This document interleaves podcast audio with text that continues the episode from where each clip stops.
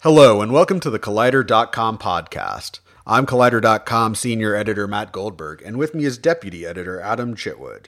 Howdy, folks. Today we will be doing a podcast devoted entirely to the films of Martin Scorsese. The We'll- cinematic films of Martin Scorsese. Actually, we're- We're going to go through each film and tell you whether it's cinema or not cinema. That's fair. um, no, so but I do want to make I do want to start off with a clarification because Scorsese has a very big and diverse career. We will not be talking about the short films. We will not be talking about the documentaries. We will not be talking so because there's just there's too many. Like that that's too much. I can't I can't, you know, drop in and be like, "Hey, let me let me tell you what's up with uh gosh, uh what George did- Harrison and the material, living in the material world, Yes. which is like a four and a half hour documentary. or like a letter to Elia. Like I can't or shine a light. I can't do it. We, there's we'd be here for hours and hours and hours. We're just gonna focus on the features. it's a lot. It's a lot. It's already a lot. So the way we're going to do is just going to go chronologically. We'll also note that like some of these movies we haven't seen. In fact, the first one we're going to bring up we haven't seen is Who's That Knocking at My Door, um, which is sort of put Scorsese on the on the radar of Roger Corman for Boxcar Bertha. But I haven't seen Who's That Knocking at My Door, and I assume you haven't seen it either. No, but I think it's on Netflix. Is it? It's I, th- I think I know Netflix put like a handful of his older ones. Maybe it was just Boxcar Bertha and Alice doesn't live here anymore. Um, but yeah, the the um, this one I have not seen, and uh, I don't honestly know too much about it. I mean, I know kind of the rough. I mean, the, kind of the idea behind this podcast is we're going to go through the trajectory of Scorsese's career and why he made certain films at certain times. Um, but I, I'll be honest, I don't know a ton about um, you know the beginnings of his film career. Yeah, it's well, you know, I mean, he was an NYU student, um, and he, you know, went to the Tisch School of the Arts. I, I have seen like his short film, The Big Shave, which is actually really, it's very short, but it's really good. It's about Vietnam, um, of all things, but it's about a guy who just keeps shaving, and the more he shaves, the bloodier he gets. Um, which is not a bad little parable if you're, you know, making a film about Vietnam. Um, but the uh, yeah, it, it- that's sort of like where he he really starts. He shows a knack for understanding cinema, but he has sort of what what sort of sets Scorsese apart in his early days is his work is knowledgeable but kind of gritty. Uh, gritty in a way that's really taking advantage of the new cinema of the late 60s uh, and early 70s, part of the second golden age of cinema. And he has a real knack for bringing his own voice into that and taking advantage of this sort of these shifting uh, mores and the, the fall of the production code that allows Scorsese to make the kind of movies that weren't getting made just a decade earlier. Yeah. Um, so I have not seen who's that knocking at my door. Yes. Uh, but I, I did recently watch Boxcar Bertha, and I talked about it on a recently watched uh, in an earlier episode. And it's a very Corman film. It's just, it's very much like he wanted to make kind of like a, and, and that's not a dis, you know, Corman, his movies make, you know, he knows the kind of movies he wants to make and, and more power to him. And he gave a start to a lot of young filmmakers like Martin Scorsese. And Boxcar Bertha is Martin Scorsese trying to kind of ignore his own voice and his own interests to make what is essentially kind of a a sleazy Bonnie and Clyde ripoff. Like that's kind of what Boxcar Bertha is. Um, there's very little of Scorsese in the film, but I think what's interesting about Boxcar Bertha is then it kind of spurs Scorsese to make a more personal film, and that's how you get to Mean Streets. Which I have seen. Yeah, let's talk a little Aha. bit. Let's talk about Mean Streets. Mean Streets feels like the uh, the ur text of Scorsese. Yeah, it feels like uh like you know you hear uh like you know Damien Chazelle made the short film Whiplash before he made the feature length film Whiplash. Mean Streets feels like the um like the precursor to uh Scorsese's gangster films later on. Right. Yeah. The plot follows. You have Robert De Niro is kind of the straight man. Oh, I'm sorry. Harvey Keitel is the straight man. Robert De Niro is is is his buddy Johnny, who's kind of the fuck up. Um, and sort of that sort of tough interplay between the two. and you can definitely tell with Mean Streets, Scorsese is drawing from his own experiences, not not a direct one-to-one narrative, but these are the kind of people he grew up around. These are this was the kind of world he grew up in. Um, this these these are these are the things that inform his life, and it's it's an interesting life too because one of the things I find really captivating about Scorsese, and we'll come back to this later in the podcast, is that Scorsese um, at one point considered becoming a Jesuit priest, um, and that religion, especially the and not just religion but Catholicism, is such a heavy influence in in Scorsese's work, and that sort of melding of these different sort of things where you have you know the gritty crime of the streets but you also have this heavy catholicism. And then there's also scorsese kind of comes of age with you know new rock and roll and that kind of music and personality also influences his work. You know we look today and it's like you know the, today's filmmakers is like i read every episode every issue of x-men and I'm like that's not knowledge. You know it's like that's a thing that's an influence but it's what's interesting about scorsese is how is how these different sort of influences intersect to create a, a kind of new voice in cinema for him. He's not just um, he is an auteur very clearly early on who has his own things to say, and I think that makes him a really captivating presence. Yeah, I think that's a good point. I mean, Scorsese's influences were not. I mean, he he certainly had cinematic influences, but uh, you know, he wasn't pulling from like source material. He was pulling from his own life and the things that he cared about, which were you know religion and this. I mean, he he tells the story all the time about being a young kid who was very asthmatic and he got sick a lot, and so he had to spend a lot of time indoors. But he grew up in a really dangerous neighborhood in New York City, so he saw a bunch of shit on the streets essentially. Um, what's most striking to me about Mean Streets, uh, I think, is the, the how early on he his visual language uh, comes across. Like the um, the cinematography is really striking and really visceral and kind of violent, um, and even the editing style. Even though the Thelma Schoonmaker didn't uh, edit this film in particular. Yes, Jack. He's getting to it. um, but uh, yeah, it's just it's so interesting. I mean, Mean Streets came out in 1973.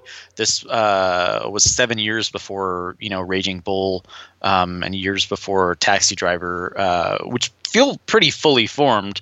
Uh, and we'll get to those in terms of his visual style. But like, you know, this being his second feature film, um, or third feature film, I'm sorry, uh, his style and language is right there like you can see it right you know and and he, it's it's interesting to see like you know he's a contemporary of someone like Spielberg but it's interesting to see how they're rel- they're they're different up and they're both people who just they loved movies and movies had a huge impact on him but it's interesting to see how their own personal lives were sort of put them on diverging paths in terms of the kind of movies they made. Whereas Scorsese makes more gritty adult films, uh, Spielberg comes from a more suburban kind of you know upbringing and of course you know Spielberg's dealing with divorce and you know his his own baggage but it's interesting to see sort of those environmental factors shape the kind of films that a person makes when they also when they have the talent to realize that vision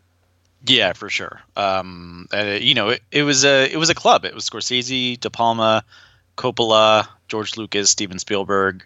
Uh, who am I forgetting? Feel like there was one more in that in that kind of inner circle.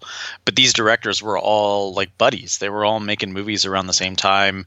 Uh, you know, in, infamously, George Lucas screened Star Wars for these guys, and De Palma was like, "Fuck this shit." De Palma was like, "I don't understand it. I don't like it." Walked out. Um, but they were all just kind of like brutally honest with each other about the films that they were making and and you know kind of showed each other stuff which i i just find really fascinating like you, you know there are like some i mean i guess today's version of that would be the the filmmakers who are pretty intense about like shooting on film versus digital so like nolan and edgar wright and steven spielberg um, but uh, it's it's fascinating that these guys who literally shaped how cinema would be uh, throughout the 70s and beyond uh, were all friends and showing each other their work and stuff. Yeah, no, they was sort of. I mean, they were sort of the the, the brat pack of of directors. They were the next generation, and they were all kind of coming up together. Yeah. Um. so after after Mean Streets, we go to Alice Doesn't Live Here Anymore, which I have not seen, nor nor have I seen the TV series it spawned, Alice. I thought you had seen this one. For some I reason, own it. I, I own it. I bought it like a like a I bought it used for like three dollars on DVD, and I still haven't watched it yet. yeah, it's one of those because, uh, and that's kind of why I've struggled with the couple of blind spots I haven't seen in Spielberg's filmography. Like always, like it's a, and, and I don't think Alice doesn't doesn't leave here is on the level of always, but when there are so many others that seem so more pressing to get to, um, it's kind of tough. That's the, the story. Thing, like I feel like I've seen the top tier and mid tier Scorsese, and yeah. that's no no disrespect to Alice doesn't live here anymore, but like between the two, it's like okay, I know I need to I, I need to see you know Mean Streets do I need to see New York, New York? and yeah. like to me, like that's the that's a deep cut. Deep cut. Alice is kind of on the Alice is a mid one because it is Ellen Burstyn and Kris Kristofferson who were very big stars in the 70s. Like that I'm not saying Alice doesn't live here is unimportant. It's just I I I just haven't gotten around to it. It's on me. It's not the film. It's on me. Yeah. I mean, the story is Ellen Burstyn is a widow who's traveling cross country with her son, uh, trying to find a better life. And the story I like about this one is that uh, when Ellen Burstyn was a was uh, asked to star in it, she told Scorsese she had seen his other films and she didn't think he understood understood anything about women and didn't really know why he wanted to make this film and or why he wanted her to be a part of it.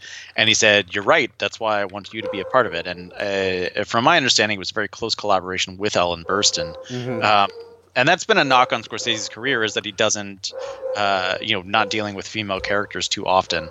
Um, and this is one of the few, and and that's uh, that's I assume reason to to check it out. So yeah, I would say I would say so. Yeah, for sure. Um, and I wouldn't say like I wouldn't say necessarily like Scorsese's work is is openly misogynistic.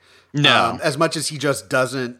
It, it, his he his work is more concerned with the lives of men, yeah. um, and not to always say and, and and frequently condemns those men. I don't think the thing about I don't think Scorsese is like these men are tortured and therefore deserve our love. I think he is very critical of a lot of his male characters and doesn't see them as just because they're protagonists, they're not necessarily his heroes.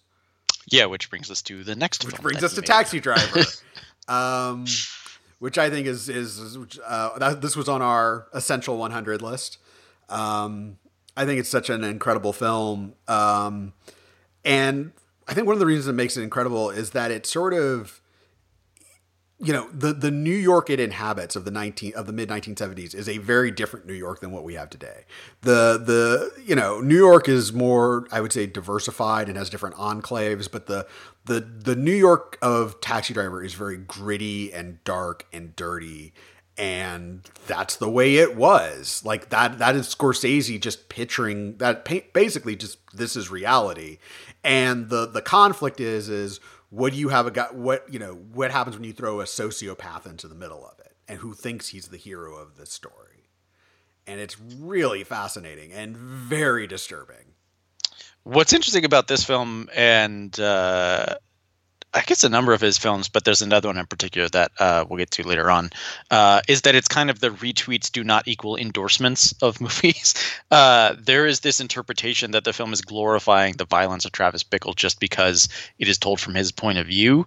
Um, and that's, I think, what makes Scorsese such an interesting filmmaker is that he doesn't hold the audience's hand. He uh, he kind of leaves it on you to make your judgments of these characters. And he, through the visual language, is making subtle judgments of these characters, but you don't have it in the dialogue, or you don't have, uh, you know, outright con- condemnation uh, sometimes for some of these characters. And because he is so, I think, thematically dialed in. Uh, I mean, Taxi Driver is a fever dream.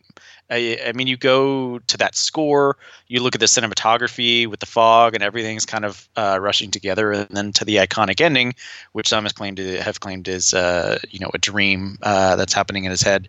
Um, it's it's a weird movie. It's a very weird movie, but I think that Scorsese has very much has a very strong thematic handle and a strong take on what uh, uh, what it means and um, like is Travis Bickle a bad dude? Yes, absolutely, he's a bad guy. Um, but this is a story that's told from his point of view, so you're gonna get it uh, from his point of view, and it's up to you to kind of make those connections to understand that you know, again, retweets do not equal endorsements. Right. Exactly. Um, you know that the thing is, is like you know, there's the iconic moment of you know you talking to me, you talking to me, and you know you can you can see that in a heroic framing, but it's not. It's a it's a madman looking for murder.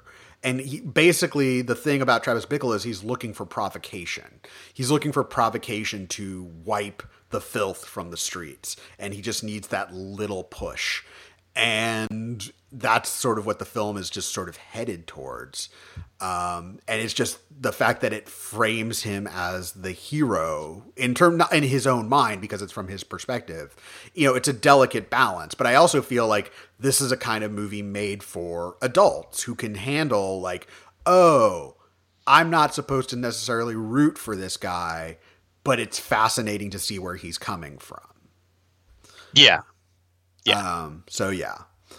Um, and then so after Taxi Driver, you moved to Scorsese's musical New York, New York, which I haven't seen, um, and has not been well particularly well received. Um, it does have its defenders, but um, I have not seen New York, New York.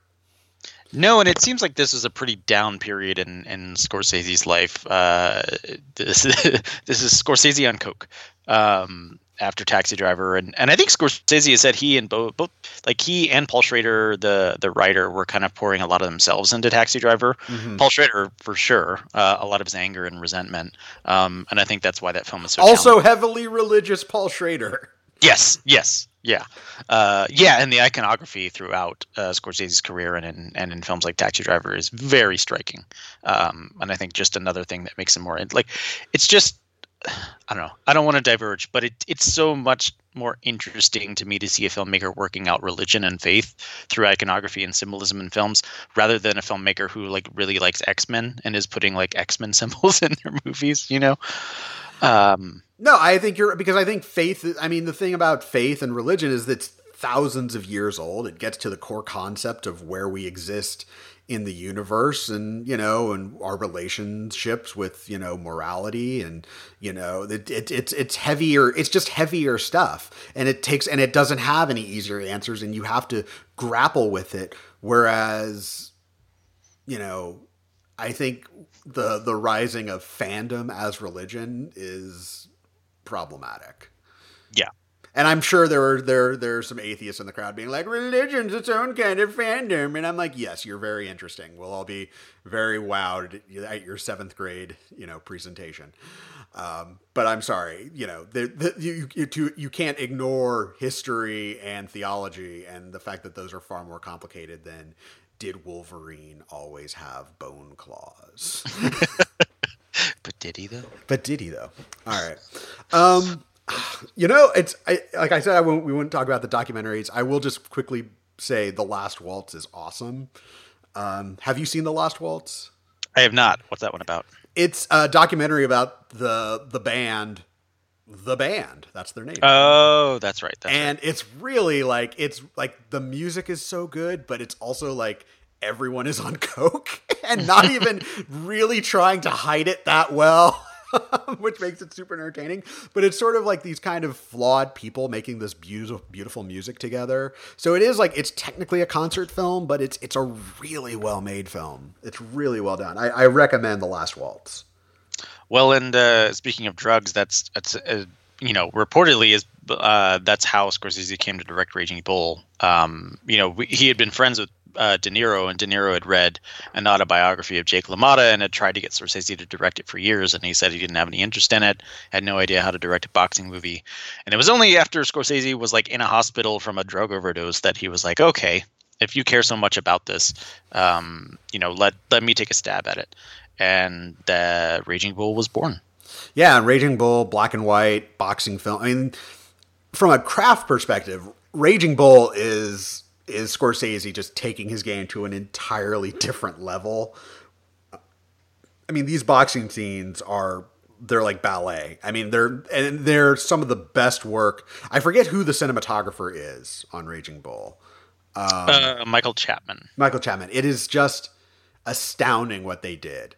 Um, but at the end of it, you also have like a story, like a kind of a toxic masculinity story. This sort of Jake LaMotta as this destructive per- person who's destroying the relationships in his life, destroying himself, destroying his body. And then, you know, as the film famously closes out, that's entertainment. yeah. You know, I uh, I have a hard time with Raging Bull. I mean, technically, it's it's an astounding film. Uh, De Niro gives an incredible performance, but it's also just a really hard to watch. Movie. It is a hard to watch film. It is like it's not.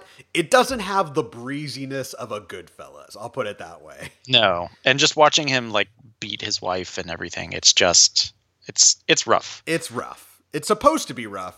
Yes, but it's it's really it's a it's you don't you don't pop on Raging Bull to just chill out with it. I'll put it that way.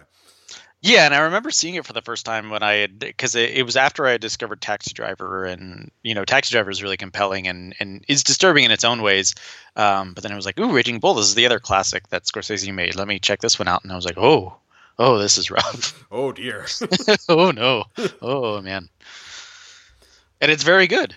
I mean, it's uh, it got nominated for a ton of Oscars. Um, it won Best Actor for De Niro, Best Editing for Thelma. Um, I forgot what it lost to that year for Best Picture, but I think it Ordinary was... People. Oh, that's Robert right. Redford. It was the first of two times he would lose to an actor making a big directorial film. A big director. Future drama. President Robert Redford. Yes. So yes, that's what he lost to. Um, that's right. So, but then in 1982, uh, he follows it up with The King of Comedy, uh, which was not well received in its time. It no. was not a film that people really were on, were understanding, and time has definitely been very kind to the King of Comedy in terms of people coming around being like, "Oh, I see what you're doing. I see yeah. what this is. This is very good." And what it is is it's a guy who isn't funny, thinking like just daydreaming about being a celebrity and going to criminal lengths to become so. And this obsession with celebrity um, I think, especially as we as we head into the 1980s, I mean, uh, uh, you know, perfectly timed. You know, with a Reagan Reagan presidency, uh, you know, you have an entertainer now becoming president, and you have this, uh, you have uh, Rupert Pumpkin, uh, Pupkin, sort of thinking he's kind of entitled to this stardom, but doesn't want to do the work for it, and it's really a, a fascinating feature it's really interesting and i think it's it's showing i mean because at this point you know you had we had seen mean streets and alice doesn't live here anymore taxi driver raging bull. So uh, he was kind of experimenting with his cinematic style throughout those films. Uh, and i think king of comedy it's a more quote unquote uh, like flat picture more straightforward visually. It's not as uh, it doesn't have those flourishes that uh, taxi driver does but it is hitting on this on similar um, kind of satirical or uh, like kind of edgy and clever ideas with the visual language of the story. You're when you're cutting into Rupert Pupkin's daydreams, it's not a slow dissolve. It's not you know softly the the language of the film is not telling you you are in his daydream. It's a it's a cut, just like a normal cut would be in the film. But that's because it's all from the perspective of Rupert Pupkin. So that's the way his his head works. That's you know the way he's seeing the world is he's just clicking into these things that don't exist and aren't real.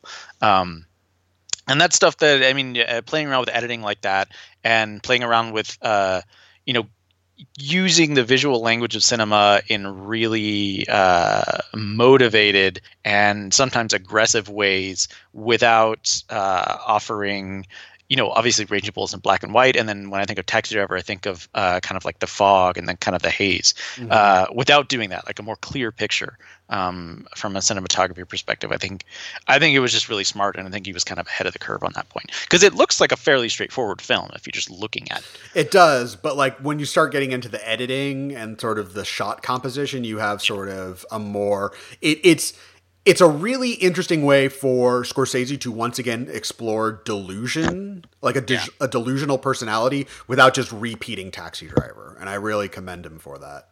Yeah, for sure. Um, and then you get sort of the madcap, weird comedy of After Hours, um, which is in kind of insane. It's yeah, insane After Hours is a weird. It's a film I need to revisit because I watched it gosh, about 10 years ago. And I was like, what is this? What am I watching? So I watched it for the first time recently, mm-hmm. uh, and I learned that uh, the reason he got it made is that he was trying to get Last Temptation of Christ made, and he couldn't. Like the studios just would not budge, and this was his passion project. This was the film he most wanted to do, and no one would let him do it. Um, and then After Hours was supposed to be directed by Tim Burton, but Tim Burton stepped aside, and Scorsese kind of took an interest in it. Um, and Griffin Dunne is the star of it and I think it was from Griffin Dunne's production company. He produced it as well, so it was kind of a story that he had uh, kind of burst himself. But it's very simple. Uh, Griffin Dunne is just kind of this, uh, you know, kind of normal, boring guy who lives and works in New York City, and meets a girl in a diner, uh, played by uh, Rosanna Arquette, and then calls her that same night, and she says to come on down to Soho. Uh, and he does, but he loses. He has a twenty dollar bill, and it flies out the window in the cab, and so he's stuck down there. And then just a series of like crazy misadventures fall on him, and all he wants to do is get home. Um, and so, I mean, it clearly a very influential film uh, in terms of uh, the you know a bunch of other films that follow that would kind of take that same premise and same story.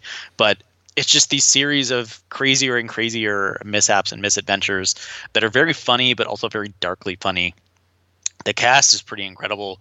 Uh, it's got Teri Garr, Catherine O'Hara, um, Linda Fiorentino in a really great role, John Heard, um, even uh, Cheech and Chong are in the movie. It's really strange, um, but visually, it's just kind of like a fever dream, and you just have this tension throughout, even though it's a comedy. Uh, and you can see how influential it, it has been on the careers of someone like Edgar Wright, who's taking comedy but using very meticulous visual language to tell that story. Yeah, this is about as funny as well. I don't want to say like humor is not in other Scorsese movies because it is, but yeah. this this is the one that's an out out and out comedy. Yeah, and it's still very dark and twisted.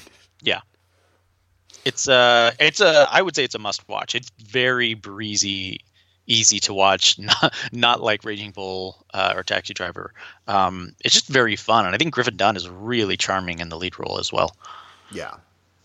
There's also there's even like Scorsese did some uncredited work on the screenplay, but there's like a scene where Dunne is trying to get into a club and the doorman won't let him in, and the scene was apparently just written by Scorsese as an outlet for his frustration that like no one would let him make Last Temptation of Christ. Like he was obsessed with making Last Temptation of Christ and could not get it made to the point that he wrote a scene in this movie where someone's trying to get somewhere and someone won't let them in as like a thinly veiled account of his frustration and experiences. Yeah. So yeah, After Hours is, is one I, I definitely am looking forward to to rewatching for sure. Um then in 1986, you get a movie. I will say it's. I'll just go so far to say it's bad. I think The Color of Money is bad. It's my least favorite Scorsese film. I by, think by a country mile. Like here's a, so it's a sequel to the film The Hustler, which I actually think is good, um, where Paul Newman plays a pool hustler named Fast Eddie, and this sequel is Paul Newman is back, and then like he's sort of teaming up with a with a young stud played by Tom Cruise and uh, none of it really works. it's just like I don't know. It it feels like a little bitter, kind of like it feels like like it's trying to defend Fast Eddie, but like I don't know. It just it doesn't. It nothing. It's not for a film that should be entertaining, given the pairing of Paul Newman and Tom Cruise in a Martin Scorsese film. Playing pool, this film should be better, and it's not. Not even close. It feels like a paycheck um, mm. is what it feels like. It, it's it's really disappointing, and it almost feels like almost anonymously directed. I've only ever seen it once, and I know Same. it has its defenders, but I was just really struck by how like un Scorsese like it was. It it was just kind of like anyone could have made this movie. Right, exactly. Which is not. Yeah, it's just sort. It's just kind of there. Yeah, we don't have anything to I don't have anything more to say. It's there. It exists. It is not essential Scorsese. It's not essential Tom Cruise. It's not essential Paul Newman. It's just there. Um, you know, see it, see it at your own leisure, I suppose. See it, don't. Who gives a shit? Who cares? what you should see is is his next film, 1988's The Last Temptation of Christ. Yes. Which is very controversial. It was protested by by by Catholics, even though Martin Scorsese is Catholic. um, because it is a film that's really wrestling with the humanity of Christ uh, or of the person of Jesus. It, it comes out in the front and says, "This is not drawn from gospel." It tells yeah. you that up front. It's like this is an I this is a way to engage with the gospels. I will also say there are points where I think it may it kind of goes too far. I mean, my wife is is Christian, and you know I watched it recently with her, and and she made the good point. Like, it's not great when you have Jesus making crucifixes. not great to say like Jesus was implicated in the thing that he, you know, like that sort of undermines the person of Jesus. But like the thing is, is I think what the film is going for, and I think it can be a little messy on its way getting there, is it's trying to get to the humanity of Jesus and all of his foibles, and that runs up against the popular conception of the perfect Jesus, and you know Jesus is an ideal, and that makes a so of course this movie's gonna piss people off. Yeah, uh, but I think it's also really interesting, and I think it's I like what it's trying to do, even though I think ultimately, in terms of its conversation with faith and the demands of faith, I think Silence does it better. Yeah, I would agree with that. Um, I think it's a very fascinating film, and I think mm-hmm. it's a mm-hmm. really well-made film, and it's it's obviously a very passionately made film. And I agree with you. I think the most fascinating aspect of it is that it does try and get to the humanity of Jesus Christ. Um, and it, it is a thought exercise. Uh, as you said, it's not purporting to be the gospel, um, but it's a thought exercise um, whose goal is to uh, more better understand Jesus and and uh, you know his sacrifice. And I think that's I think that's really interesting and really fascinating and ballsy. Like again, like it's really hard to fathom the amount of controversy that this movie drummed up at the time, but it was insane. It was. It was. It was a lot of con. There's a whole book on it. Yeah. Um, and the thing is, and I think the reason it kind of makes it out on the other side into something that I think is rewatched. Not like you want to chill out with Last Temptation of Christ, but something that you is you want to revisit and worth and engage with is I think it's that for Scorsese, this is not a cynical ploy. This is not like I'm gonna make an edgy film about Jesus. Like Scorsese is a deeply religious person. Like he is someone who wrestles with Catholicism, and he keeps wrestling with it throughout his career. And so for him to make this art, you see him trying to work through some things. This isn't just he's not trying he's not making this movie to push people's buttons. Even though he knew it would, he, that's not the reason for the film's existence and that gives me some more respect for it. Yeah, for sure. Um and then, you know, he follows that up with Goodfellas, which I think is safe to say this will be like when the obituaries on Scorsese are written, they will lead with Goodfellas. Like that will be the film he will always be most closely associated with because it is in a, in a, in a career filled with classics. I just feel like Goodfellas is Scorsese. Not Hugo. Not Hugo. By the way, here's another thing in our Scorsese podcast we're not talking about. All the work Scorsese has done to elevate other filmmakers. Like, we're not talking about his World Cinema Project or his film restoration. like, Scorsese is all in on cinema way more than let's say the Russo brothers. yes. I'm yeah, just saying, the... if you want to talk shit about Scorsese, like come to play and look at the fact that like of all the fucking work he's done, like he's not he didn't just make Goodfellas. His entire life has basically been devoted to cinema. Yeah, uh, just looking at his list of documentary films that he's directed is uh, like that's the like filmography of a full time documentary feature filmmaker, and these were just side projects for him right. while he was doing other stuff. Uh, but yeah, Goodfellas is a masterpiece. It's it, it is epic in scope and yet like thrilling and breakneck pace and just a masterful again this is a this is a thing i really love about scorsese is his point of view his ability to put you in the point of view of the character and uh, you know that iconic sequence where ray liotta is trying to make pasta but also trying to get these drugs and he's high on cocaine and there's a helicopter flying you feel like you're on coke when you're watching that sequence. Yes. Um, yeah no it's it's again and what i what i like about it is that it is a way for Scorsese to sort of thread the needle of sort of the glamour of this lifestyle while also never really condoning it. Yeah. Uh, again, re- retweets are not endorsement. It's it's a film where you know Joe Pesci is so electric and so watchable, but he's a monster. Like he he he guns down poor Michael Imperioli. Yeah.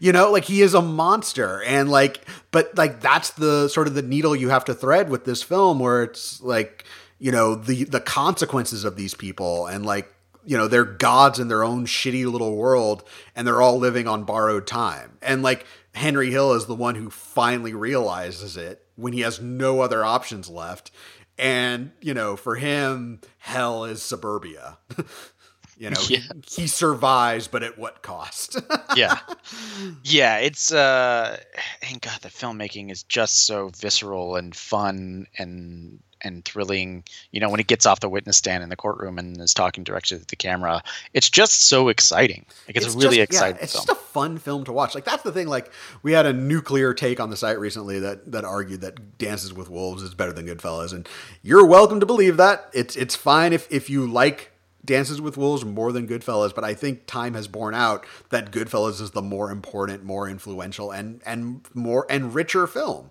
It's the film that people want to engage with more. If we're just Yeah. doing a basis of comparison of who won the Oscar in 1990. Yeah, uh, abundantly influential. Uh, you know, uh, this came out in 1990. Well, Reservoir Dogs was what 92. 92. And if, and if you want to talk about like the influence of Tarantino on cinema, I think you, I think Tarantino was also aided by the visceral filmmaking of Goodfellas as well. Uh, not not in Tarantino's film, but in terms of like all of the imitators that came afterwards were pulling from Tarantino and a bit from Goodfellas because you know i if you're gonna do like you know a soundtrack. Uh, and popular songs that are diegetic and, and running throughout a feature film, you look at Goodfellas too. Right. Yeah. It's just it's such a. I think you know, like Reservoir Dogs, people like who try to imitate Goodfellas and do it poorly. They see all the glamour stuff and they see all the montages and they see all that. They see all the style, but they don't see the substance. And Goodfellas has the substance to back up everything that it's doing. Yeah, yeah. Um, and then so in 91, you get a remake of Cape Fear, uh, which is so originally a film starring Robert Mitchum. The remake stars Robert De Niro. Uh, you saw this one recently and, and actually talked Yeah. about it on Recently Watched. It's fine. It's pretty good. It's kind it's, of a- it's kind of like a standard like thriller. Like it's just Yeah. it's it's uh, it's kind of like Scorsese. Like after making Goodfellas, he's like, you know what? I'm going to take my foot off the gas and and make one for old Marty. Yeah. old Marty likes the original Cape Fear, and he's going to make a new one with his buddy with his buddy Bobby De Niro. It's very clearly uh, Hitchcock influenced. It's it's Scorsese channeling Hitchcock uh, to the point that there is a Bernard Herrmann score. Um, and interestingly enough, Spielberg was supposed to direct this, and Scorsese was attached to direct Schindler's List, and they traded projects whenever Scorsese understood how personal Schindler's List was to Spielberg. Um, so they just swapped. Uh, and I think it was fairly late in the game. I think that you know development had already uh, been underway. Um, Cape Fear has, you know, a pretty big action set piece in the finale. That's a pretty big deal for Scorsese to be tackling. Um, not that the, he hadn't tackled like set pieces before. You know, the Goodfellas Copacabana is a set piece, but uh, I don't know. It's interesting to see him working with a bigger budget on kind of a, a quote unquote studio film um, like this. But it's uh, I wouldn't say it's top tier, and and I think De Niro's good, but it's it's that character a little goes a long way, and it's it's a tough sit to sit for. It's a pretty long movie, I think. If, Yeah, and it doesn't get any easier because if you've seen Terror Lake, the episode of Simpsons, or Cape, Cape Fear with an E at the end, like it's hard to watch the film and stop not start laughing at the, at the Simpsons parodies. Well, that was the problem I had when I was a kid. I had seen uh, Mafia, the Zucker Oh, he- before I saw Goodfellas or The Godfather or The Godfather Part Two. So all of those movies were ruined for me. aw, aw. Riches with his little orange smiley face. I was like, "Are there?" I was like, "All right, well, I think the old guy dies in the orange orchard, but does he like eat oranges or something?" Oh, you didn't expect Jane Austen's Mafia to come up in this podcast, folks, but it did. It did. Uh, so the next up, you have uh, Scorsese doing a period drama with The Age of Innocence. Um, that's I saw that earlier this year. I was kind of let down by it, to be honest. I've Um, not seen Age of Innocence, so it's you have like I mean it's Daniel Day Lewis, um, Michelle Pfeiffer, um, like you know uh, Winona Ryder. it's it's a like it's very handsomely made.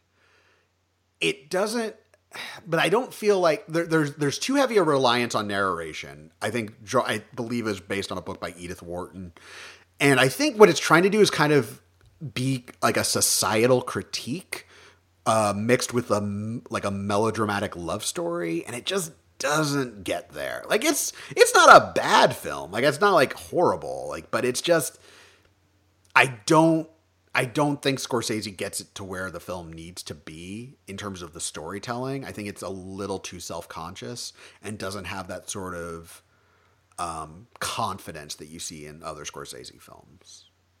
Yeah, uh, it's one I'm interested in because I just don't know like what is a Scorsese? Is it a ro- is Age of Innocence a romance yes. or is it just a period drama? Like no, I mean it's a romance. I mean it is a there. Yeah, I mean there's a strong like basically like there's the romance of like Daniel Day Lewis is supposed to be with Winona Ryder's character, but he starts falling for Michelle Pfeiffer's character, and like so he's torn between her, and there's society, and you know what, who should be doing what, and it's just like ah, no, it's not working for me. And it, it, it, should be noted that Scorsese is also a screenwriter. He co-wrote this one with Jay Cocks, uh, with whom he co-wrote Silence, and he co-wrote Goodfellas and Casino with Nicholas Pileggi, and he co-wrote Mean Streets, uh, and those are all the official credited ones. But he he does writing on a lot of his films, if not all of them. Yeah. So, just an FYI. Yes. Um, and then so in in '95, uh, he follows it up with Casino, and I think the the worst thing you can say about Casino is that it is not Goodfellas, which to me is the best. Con- like, if a lot of films aren't Goodfellas, Casino comes very close to being yeah. Goodfellas, which is tough. It is just Goodfellas is a very hard act to follow for your like Casino is the next gangster film. It's also epic in length. It's again, it's De Niro and Pesci. Um, but Casino, taken on its own merits, Casino is awesome. It's just don't compare it to Goodfellas. I don't love Casino. You don't love Casino? Oh, I, I have, don't. Oh, Casino is a lot of fun. I really so, enjoy Casino. I enjoy Casino. My problem with Casino is that Sharon Stone's character is so insufferable and terrible. But for two and a half hours, you're meant to believe that De Niro's character still like really wants to be with her and loves her. Mm. And so it's just constantly her screaming or crying or yelling or running away or doing something terrible um, I mean, from the moment it's it's established that like you know she keeps going back to her pimp, played by James, James Woods, it's like oh something's up with that, and it never really investigates like what is up with her, like why is it that she is continuously drawn to this James Woods character, even as she's kind of being given the world by Robert De Niro's character. And I'm not saying Robert De Niro's character is a good guy. It's just in practice, it's kind of like the Willy Loman problem from Temple of Doom. It's just not super. It's not a great hang. It's not super fun to hang out with that character. And I say that even also recognizing that I think Sharon Stone gives a really great performance. I mean, it's a, it's a testament to performance to her performance that I am as annoyed and frustrated and angered by that character as I am. That that is a fair assessment. I still think Casino is a fun hang. Um, I don't get as bothered by that character, by the Sharon Stone character, as you do. Yeah. So for me, like the the political intrigue of Vegas, of like you know of the casino world, like that that kind of just works for me. I will say I, I do really like the how the film investigates violence in a way that Goodfellas I mean Goodfellas does um, but the violence in Casino is very very rough and and I think it's more striking because De Niro's character is not a quote unquote mobster um, and so his character is is ostensibly the protagonist and he's not seen actively killing or hurting people um, you know, really all he wants to do is run this casino uh, and be famous for it. Uh, but Pesci's character is very scary in this movie, yes. and the violence he inflicts on others and the violence inflicted on him is incredibly striking. Um, his scene with his brother towards the end is oh in the field yep the, oh the it's field. rough and the film got an nc-17 and had to be cut for uh, for violence reasons um, it's rough that that part of it is very very rough. But I but mean, casino, it, I'd say Casino's awesome. Casino's awesome. See uh, Casino. It's okay. It's definitely essential. It's top tier Scorsese. Yeah. I just in terms of like I don't know the the act of watching it. I every every time I go and I rewatch it recently because I hadn't seen it in a while, but I I've seen it a number of times. But it's just it's always tough for me. Whenever she comes back on the screen, I'm like, ugh, this again. Yeah. again. All right. So now we get to the last film that I think neither of us have seen, which is Yeah. Kun- Kundun. Kundun. Which Stop, I'll, by Roger Deakins. yeah, all I can think about when I think of Kundun, I think of that Sopranos thing where Christopher is like Marty Kundun. I liked it. That's all I know. Um, I, I, you know, it's about the, um, I believe the, the Dalai Lama is Yeah. Kundun. Yeah. the 14th Dalai Lama, uh, exiled political and spiritual leader of Tibet. Um, I've heard it's fairly episodic, but yeah, I don't really have anything to, to add here because I, I didn't see it. It's also kind of hard to track down, to be honest. I don't think it's on any streaming service or it's a little Well, I-. Do you want to know why that is? Uh, because of China? It's a Disney movie. Oh, well, well then. that explains it because of China and because it's a Disney movie. Well, that's a that's Uh, a that's a good combination. I don't see how that could affect it. Holy shit! It was it was produced by Touchstone Pictures and released by uh, Buena Vista Pictures, which is Disney, and uh, that explains why so you're not coming. So any. you're saying it's coming to Hulu never? Yes, basically, yeah, because I don't think it's ever been on Netflix. I I can't uh, I can't remember. Um, but uh, yeah, unless you just want to like blind buy it, I it's not it's not like it's playing on cable very often. No, not no. No one wants to chill out with Kundun. Yeah, so uh, yeah, I don't know uh, exactly. Um, oh well, apparently in 1998, Disney apologized for releasing the film and began to quote unquote undo the damage, eventually leading a, to a deal to open Shanghai Disneyland by 2016. So it appears there's more to the Kundun mystery. All I know is that kowtowing to China is always a good idea. Just really sharp maneuvering. Uh, Google uh, Uyghurs after you listen to this podcast. Yeah, that's interesting. I was just on Wikipedia looking up uh, who released it, and that uh, little nugget stood out. All right, so perhaps there's a little bit more there. Anyway, any hoozles. Moving on. Um, you get to 1999, Bringing Out the Dead, which I think is one of the gems in Scorsese's career. That again, like like um, uh, King of Comedy, was not really appreciated in its time, but uh, people have been like, "Oh, this film is actually pretty powerful." Yeah, it's also a really rough hang. That is super rough hang. For those who don't know, Bring Out the Dead, Nicolas Cage plays uh, a paramedic um, driving through New York, um, and uh, it's rough, man. like he, like it's he is like it's it's a film that's very like not only concerned with mortality, but just it grinds away at you. But it's really good.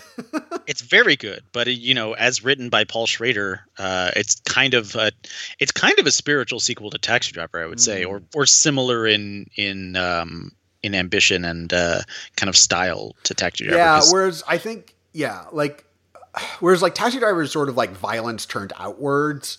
Bring Out the Dead is kind of like a like a mental violence turned inwards. Is the Yeah. way I would characterize it.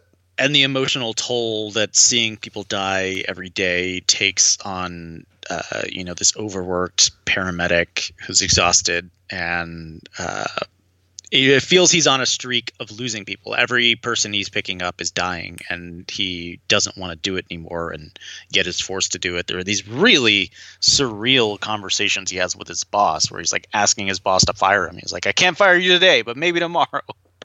It just really just really gets at your soul. Yeah. this guy who just can't get out of this job that he hates and is just haunted by the ghosts of all of the people that have died under his watch So it's just like it's a fun movie. Just it's Yeah, just, it's just- fun, just really light, and I think you'll, I think uh, Bringing Out the Dead, you'll enjoy it. yeah fun stuff Uh, okay, so then in 2002 you get Gangs of New York, which I have very mixed feelings on. I like Gangs of New York. Gangs of New York came out. Uh, I think it was the first new Scorsese movie released after I had kind of discovered Scorsese or, or like gone through his back catalog because I don't like I I was aware of Scorsese when Bringing Out the Dead came out, but I didn't see it because that movie kind of disappeared. But Gangs of New York was this big, epic, uh, uh, you know, movie with the star of Titanic and you know Cameron Diaz, and he had built an entire city in Italy to shoot, and they had shot for like a year or a year and a half or something. It was this huge deal, and I was a little underwhelmed when I first saw it, but I I I have this strange fascination with it. Like I really I enjoy going back and watching it.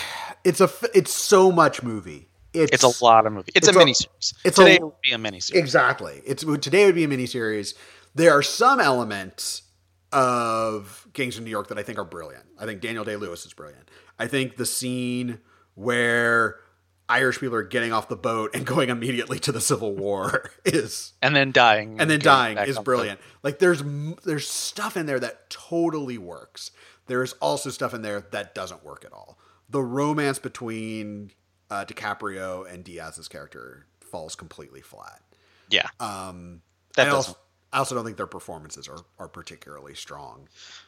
Um, no, I think DiCaprio was a little out of his depth with Daniel Day Lewis, just kind of like. Oh, Daniel Day Lewis just being like one of the greatest actors who ever lived. Yeah.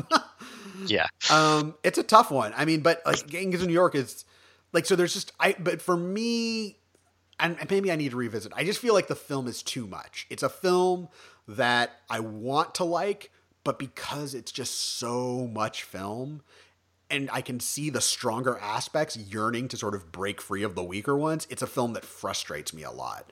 I watch it and I'm like, this this should be better. This should be this needs to be polished and tightened and like focused because there's something really good here, but we're not getting to it because I have to pretend that Diaz and DiCaprio are in love for some reason.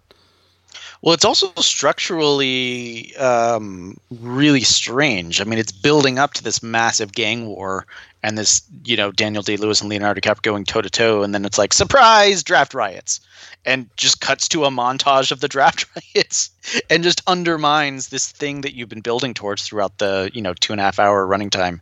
Uh, that doesn't happen because of the draft riots. Right. So it's it's kind of it's kind of a blue balls effect. Um, but I think knowing where it goes, I don't know. I still really relish the scenes between DiCaprio and Day Lewis, and Day Day Lewis is mesmerizing in this movie. I think Brendan Gleeson really gives a soulful performance in this film. Um, just a lot of the supporting performances, I think, are really great. This is the year that John C. Reilly was in like every single Best Picture nominee. I think. Yes, he was in this in Chicago, and uh, gosh, he, what were the others? He was the piano and the pianist. yes, yes, yes. He played course, the piano. Um, but I don't know. I mean, this was a this was a Miramax release, and there were reports of fights between Weinstein and Scorsese, and uh, the production like ran on way too long. Um, so I don't know if there's like a better version of the film in there somewhere, mm-hmm. uh, or on the cutting room floor. I mean, it's got like the screenwriters on the film are Jay Cocks, Steven Zaillian, who wrote Schindler's List, and Kenneth Lonergan, who's you know a genius. So they had some work done on it, but I don't know. I still enjoy it, and I like the music as well. So. Yeah.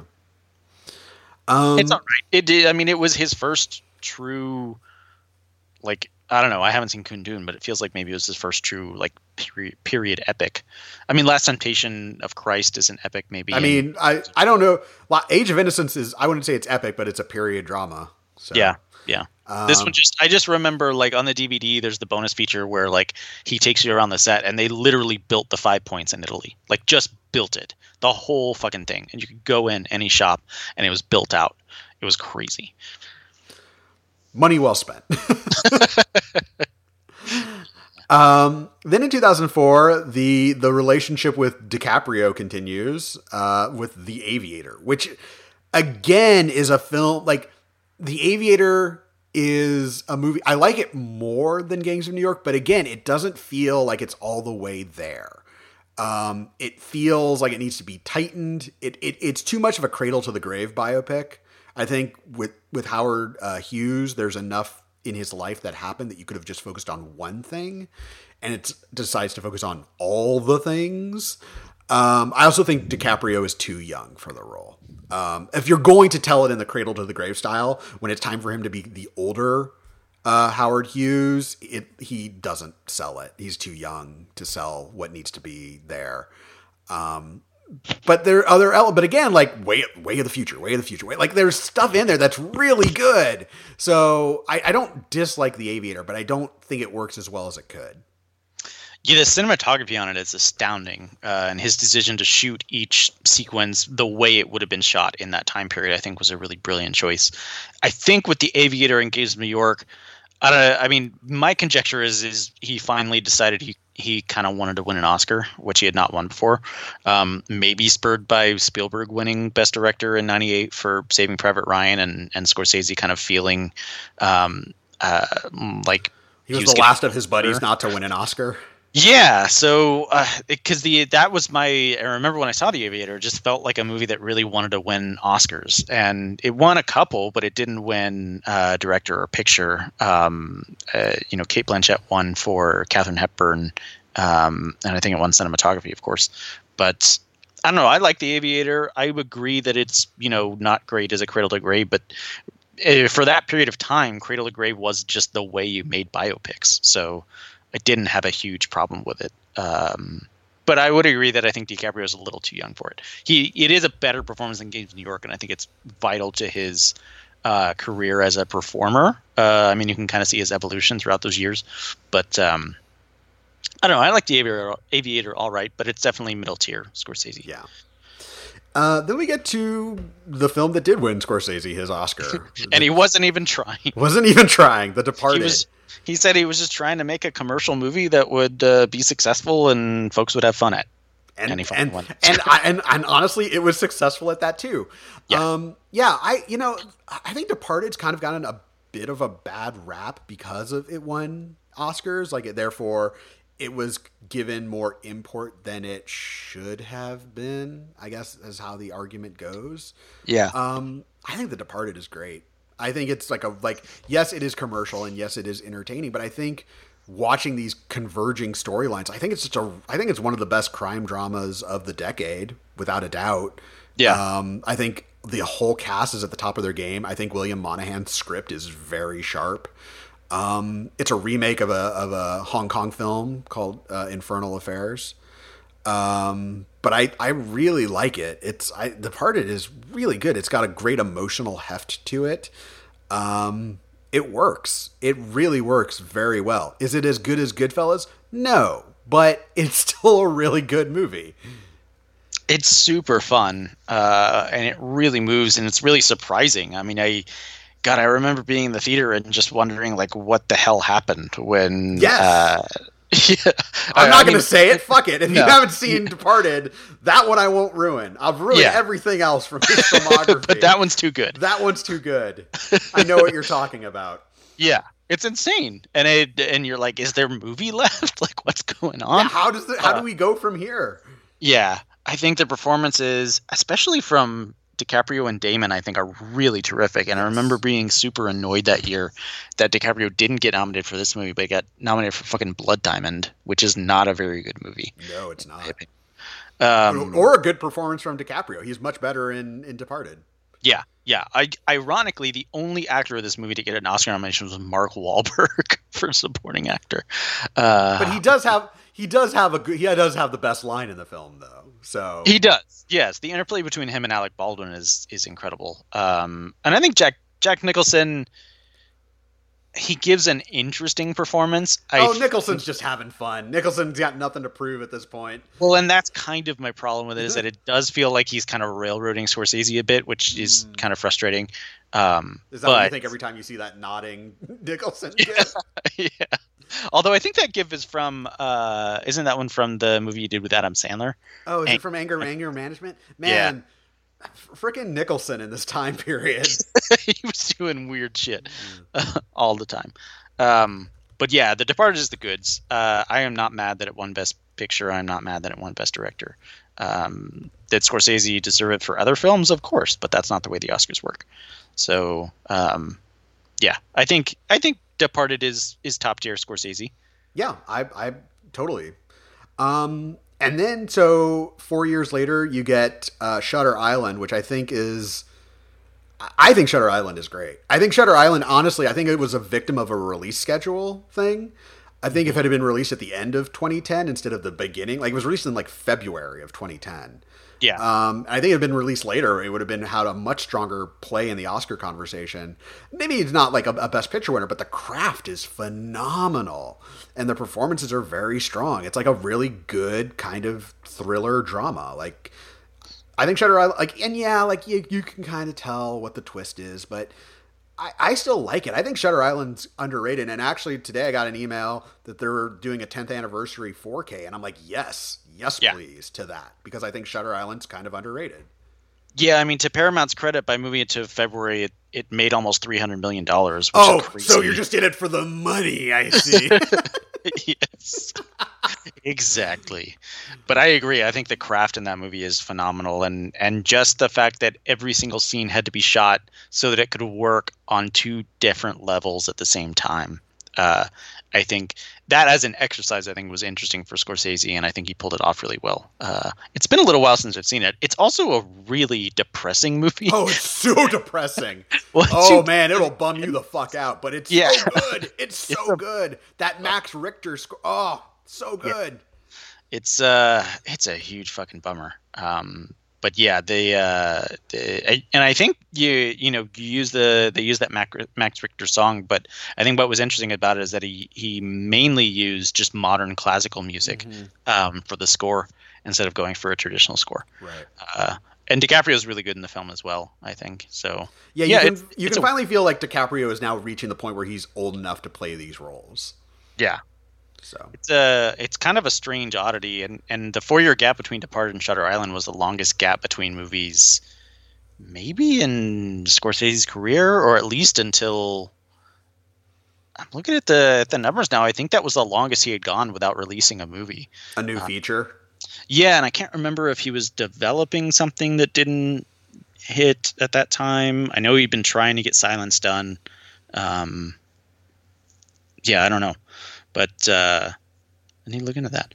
But um, I like Shutter Island. I enjoy it. I think it's a good film. Yeah. Um. Okay, so then uh, in 2011 you have Hugo. Awkward I- silence. I will say I read an interview with Scorsese around the time that he made Silence, and I he was throwing some shade, I think, at Graham King, who was the producer on Hugo, um, basically acknowledging. I'm gonna get it. I'm gonna. I'm not gonna be able to like full quote it, but uh, it always stuck with me that he said something to the effect of like he he felt like he had been kind of roped into making films that he didn't really want to. A couple of films that he didn't really want to make, and he felt like his time was kind of running out and he wanted to make meaningful films. He was saying this around the time of Silence. And looking back, it, it feels like the only films that would fit into that at all would be Shutter Island and, and Hugo, which I could see that with Shutter Island because it's just kind of a standard thriller. Um, and if he wants to spend his time, you know, his last however many movies, he probably wants to make stuff like Silence, not necessarily stuff like Shutter Island. Hugo was his first kids movie, and he did have a young kid at the time, um, and so maybe he just wanted to attempt that. I think from a visual standpoint, it's it's interesting. I mean, this was around the time of the 3D craze, so he was playing around with 3D and saying crazy shit like, you know, I'm going to release all my movies in 3D from now on, which didn't happen. Um, but Yeah. as a story, I mean, obviously he had to go with he had to throw in the the whole cinema angle of it, which I think is what makes the movie as substantial as it is. It Uh, makes it substantial, but it also feels like your uncle Marty is here going to lecture you about lecture you about film preservation. There's Yeah. literally one scene where someone just stops the movie cold to tell you about the importance of film preservation. It's so awkward. Like, and, and I agree with the message, but as terms in terms of storytelling, it's very awkward. Yeah. It's fine, but very forgettable. And I, I haven't revisited it since it was in theaters, but it was very specifically made for 3D, so I don't even know Right, exactly. Like there's a scene where like Sacha Baron Cohen basically just comes out of the of the screen, like he's Yeah. bearing down on Hugo, like his face is like bearing down, and like Scorsese goes for a perspective shot, and it's like it makes it look like his nose is coming out of the screen. So for a film that's like made for 3D, and that's been such a problem with 3D, like this notion like oh 3D is everything, and we had all these movies made in 3D, and it's like well guess what? Now they're not as good anymore because Yeah. no one has 3D televisions. Like so now they just they're this weird thing. Anyway, enjoy Avatar 2 is what I'm saying. enjoy the Avatar sequels. Um so yeah, uh Hugo yeah, I didn't really care for it. I was annoyed when it went when it was nominated for best picture. I was really annoyed when it beat Rise of the Planet of the Apes for best special effects. um but so it goes. Um all right, so then 2013 you have The Wolf of Wall Street, which I think has easily one of DiCaprio's best performances, if not his best performance to date. Yeah, and uh, it's uh, another example of retweets do not equal endorsements. Yes, I think exactly. That, I think that film is is very good at uh, digging into kind of the life of excess of the '80s, uh, and I did not really understand the criticisms that it was glorifying this lifestyle. I think there are two criticisms that I would I think are worth exploring. One is that Belfort gets money from like the fact that he has yes. gets any piece of Wolf of Wall Street, and you can be like, well, it goes to his victims. I'm like, does it though? You know, like I mean, how does that work? I guess is what I'm saying. Because at the end of the day, even if the money directly from the film goes to Belfort, Belfort is then able to trade off the film for new projects. So I don't know. It just by using a real guy and using his book, and the book is unreadable, by the way. I tried reading the book. The book is like the movie kind of makes fun of that, but like Belfort in his own voice thinks he's amazing, um, and clearly has very little contrition for anything that he did. Um, the other point is sort of like the indictment of America that feels a little tone deaf because like that closing scene of like ah everyone wants to be rich. I'm like yeah, there are people that want to be rich. They there are people that like want that the the riches that we see and that excess. They want it. But that it strikes me as a little tone deaf coming relative like only 5 years after the financial crash where people just wanted to have jobs. So to be like, ah, if you had, you know, I don't know, it doesn't it doesn't quite work with me for me, but I do think the film overall is a pretty good indictment of a sort of the sort of the Wall Street culture. Um, but I think it might expand its gaze too far to indict pe- the average American, if that makes any sense. Yeah, I would disagree slightly on the want to be rich thing because I always read that as want to be successful, and and uh, I I don't know. Like I don't think it's just about the money. I think it's you okay. want you want my life. You want the life that I have, the life of. But the life is defined by money. The life is defined by money, but I feel like it's more. I don't know how to explain it. it. To to me, it felt a little bit separated from the money aspect of it, like the freedom to do whatever the fuck you want with no consequences, which again is intrinsically tied to the money. So maybe it's the same thing but to me it always read as a little as as an indictment of kind of like i want that lifestyle as opposed to like i just want to be a rich person because Jordan is just like flashing his lifestyle all over the place and in front of the FBI and everything. I also think uh, DiCaprio gives one of his best performances of his career in this movie. Um, oh, it's so good. It's hilarious. Like it's a really great comedic performance. The physical comedy when he's on the Quaaludes and trying to get to his car is so funny. And I think really when he's trying, he's yelling at him on the phone, telling him to get off the phone. Uh, the fight between him and uh, Jonah Hill, and I think Jonah Hill, I think, is uh, really good in this movie as well. Which I never really quite understood Jonah Hill's Oscar nomination for Moneyball. Um, that one made no sense to me. I get it for Wolf of Wall. Yeah, like I hadn't, I did not make any sense to me in Moneyball. It was just kind of like a really quiet performance. just, just like head nodding. Um, but here, I thought it was a really good performance. Um, but also, I think this film leads into the Irishman, which we will talk about on the next podcast. Um, Paramount mandated that this movie be three hours or less. It could not be any longer than three hours long, and that's why the movie is three hours on the dot and there was talk of there was a four hour cut you know this movie spent a long time in the editing room as he was trying to um, cut it down and get it to where it needs to be.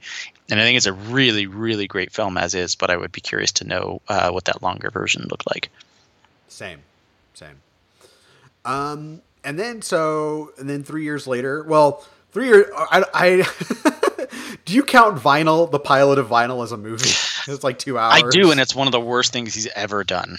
I've never seen it because everyone says it's fucking terrible. It's really like shockingly anonymous, and even the cinematography is not very good.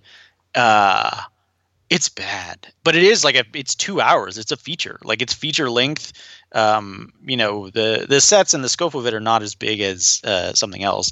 And he also shot the pilot for Boardwalk Empire, um, which was better but I didn't love that show either. Um, but yeah, I don't know. Oh, maybe that's what he was doing that break between The Departed and Shutter Island because I think uh, I think the pilot for uh, Boardwalk Empire was in 2010. But anyway, yeah, the the vinyl pilot is two hours long and it's not very good. Yeah. So Well, we'll just leave it at that. um, then we get to silence, and silence is so fucking good, and I'm so angry that more people didn't see it, and I get why people didn't see it, but it makes me angry because it's a really thoughtful, mature exploration of faith. Because like the plot of the film is you have these Jesuit priests who go, and yes, they they're they're not Portuguese. They maybe should have cast Portuguese actors, but I'm I can live with that. I'm, but I, you know what? I'm not of Portuguese descent, so it's not for me to fucking say. Anyway, they go to Japan to find their lost mentor, and what makes it so interesting is they encounter Japanese Christians who are being persecuted, and the the question the film raises is, what is the cost of your faith? That are you willing to make other people bear? It's very easy to be like, I will be the martyr, I will be the, the Christ figure. But what are you saying if you are asking other people to do it? And it's really heavy, uh, but it's very, um, it's, it's, I mean, Rodrigo Prieto was the cinematographer. The cinematographer's cinematography is amazing. The performances are so strong. I just, I was very moved by Silence. Yeah, it's uh, it's an incredible film that sadly not a ton of people will see it's difficult subject matter. It's not told in a super like palatable manner. like it's a very patient, quiet film. Uh, I think Andrew Garfield and Adam Driver give a pair of just phenomenal performances. Um, and I think it's one of absolutely one of Scorsese's best. I would put it above Departed. Um, yeah, I would too. Above Wolf of Wall Street, probably. It's yeah it's one of the most challenging films he's ever made and it does feel like him wrestling with his face like if if the Irishman feels like a conclusion to uh, his kind of gangster saga um, in a much more meditative, reflective way, Silence feels like a conclusion to his explorations of faith in cinema in uh, a similarly more reflective, more mature way. Yeah, it's a really powerful film, and I, I really, if you didn't give it a chance, like I'm it's not going to entertain you like The Departed. I'll say that right now. Although it is very... entertaining. No one calls anyone a cocksucker, but you know. Yeah, no, there's there is a, there is a Japanese guy that keeps screwing them over. That's pretty entertaining. yeah. There's not the witty banter, or the witty expletive laden banter of Mark Wahlberg and Alec Baldwin. No, that's true. But uh, yeah, Silence is very good. Yeah. Um, and that will bring us in our next episode to The Irishman. So that is our long discussion of Scorsese. Um, one thing I did want to ask you, and we didn't talk about this before we started recording, but I am I am curious now. What is your favorite Scorsese film? Oof. I mean, Goodfellas is one of my favorite films of all time, but it also just feels so obvious and feels so mm. like college movie poster on your bedroom. um, I don't know. I think it. I think it probably would be Goodfellas because that is also a film that to me really opened up the world of cinema and like filmmaking to me like mm. oh this is really interesting and this oh this is like oh he's talking to the camera are you allowed to do that um, and obviously Scorsese was Scorsese was pulling from other influences, but it, it was an influential film on me in terms of opening my eyes to, uh, um, you know, challenging movies beyond like Mrs. Doubtfire and stuff that I was watching when I was a kid. So, yeah. Um, for me, it's Goodfellas as well. I just it is his best. Copycat. Like, I know, but there's so many good ones in there, yeah. and I think he's such a rich, interesting filmmaker. Um, and I, the you know, something that really amazes me about him is like you know he's like what in his his seventies now, and um, he's still knocking it out of the park, man. Like there are a lot of directors and like the older they get the weaker their material gets. Like and and they they were directors who were like like John Carpenter was knocking it out of the park in the 80s and Rob Reiner like made was making classics left and right and now those dudes don't make shit. Yeah. Or what they do make is terrible. And Scorsese is just over here still making outstanding movies. Like The Irishman will in all likelihood be nominated for best picture as well it should be.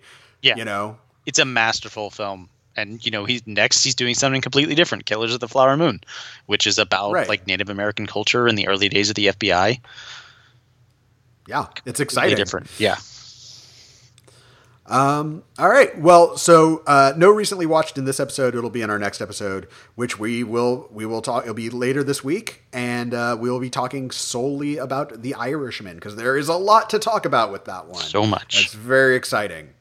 Uh, so if you want to keep up with this podcast, you should follow us on Twitter. Adam, where can we find you on Twitter? At Adam Chitwood. And you can find me at Matt Goldberg. Thanks for listening, everyone. We'll be back with you next time.